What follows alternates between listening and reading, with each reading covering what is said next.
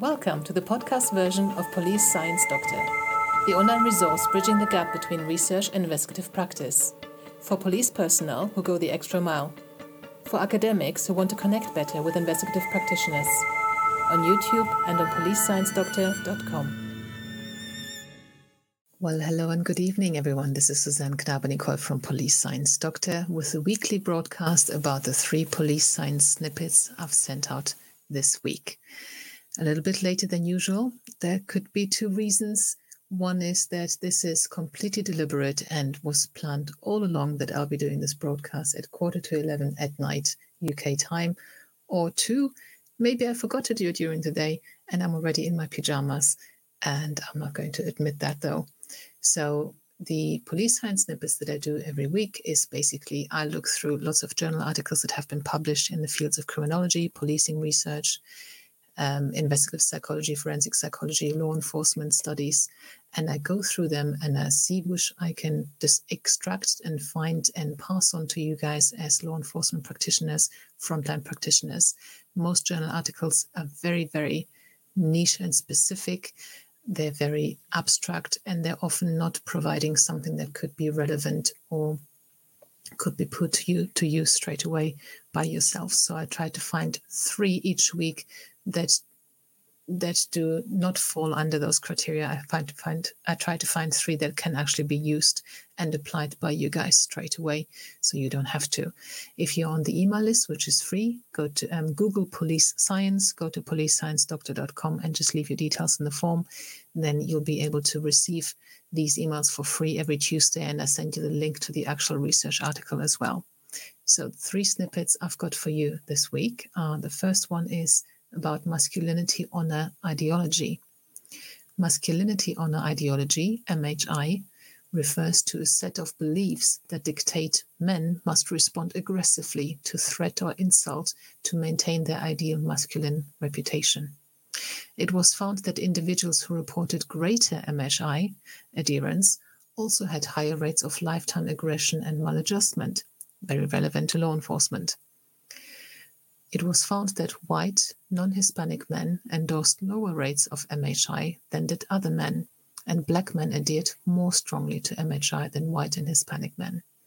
So, this obviously means that people who are born, born into certain cultures, born, born into certain communities, experience varying amounts of pressure to conform to this um, established I guess, culture of this masculine honor ideology. So if you're born into a community and environment where it's expected of you to react very aggressively, then guess what? You're probably going to end up with more troubles with the police.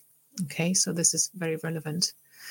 The second snippet for this week was about journey to crime. So, any analysts out there, anyone interested in geographic profiling, this is very relevant. This is about how to narrow down and, and prioritize lists of suspects in stranger offenses.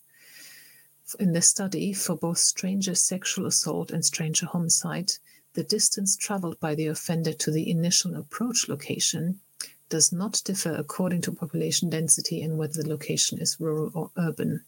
Okay, so this is about the um, there are certain statistics about how long, how far offenders tend to travel to commit certain offenses. And this helps when trying to prioritize which offenders to look at first and which ones to investigate first. And they found that for the contact site, the initial contact site, when they first make contact with the victim as strangers, they um, this distance does not actually differ whether they are in a in a densely populated city or whether they're more out in the countryside and rural area. However, offenders do travel significantly further to then commit the actual sexual assault in a low protect, low density population area, low population density area or rural area than in a city area or high density, high population area. And also to then release the victim or to dispose of the body, they also travel a lot further when it's a rural area than when it's a, um, more of a town area. So this is relevant to your suspect prioritization. And the last one for this week is about handcuffs and the ability to detect deception in suspects during their interview. When suspects are interrogated whilst wearing handcuffs, it was found that both laypersons and police officers are worse at detection at detecting deception accurately and judging veracity than when the suspect is not handcuffed. Very simple solution to that, isn't there? Take the handcuffs off. Okay, so these were the three snippets for today. I hope there was something in there um, that is of use to you, and I hope that is something you can apply.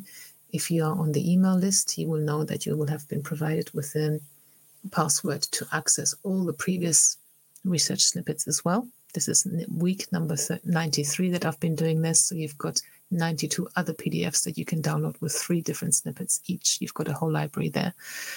And if you're not already on the email list, just get onto the email list. It's free. Okay. And I don't send out spam. I send things out that are relevant to police science, as you might have thought. And I wish you a great week. And I'll see you next week, hopefully during the day, not in my pajamas. Good night. Thank you for listening. I hope you found this content useful. You can get access to each episode's transcript with key learning points, timestamps, and references if you get yourself onto my mailing list. Just go to the main website on policesciencedoctor.com and on the bottom of each page you will find a sign up form for notifications of new content. Just enter your first name, your preferred email address, and the type of organization you work for. You will not get any spam. This is just for me to let you know about new content and for you to get access to all the transcripts.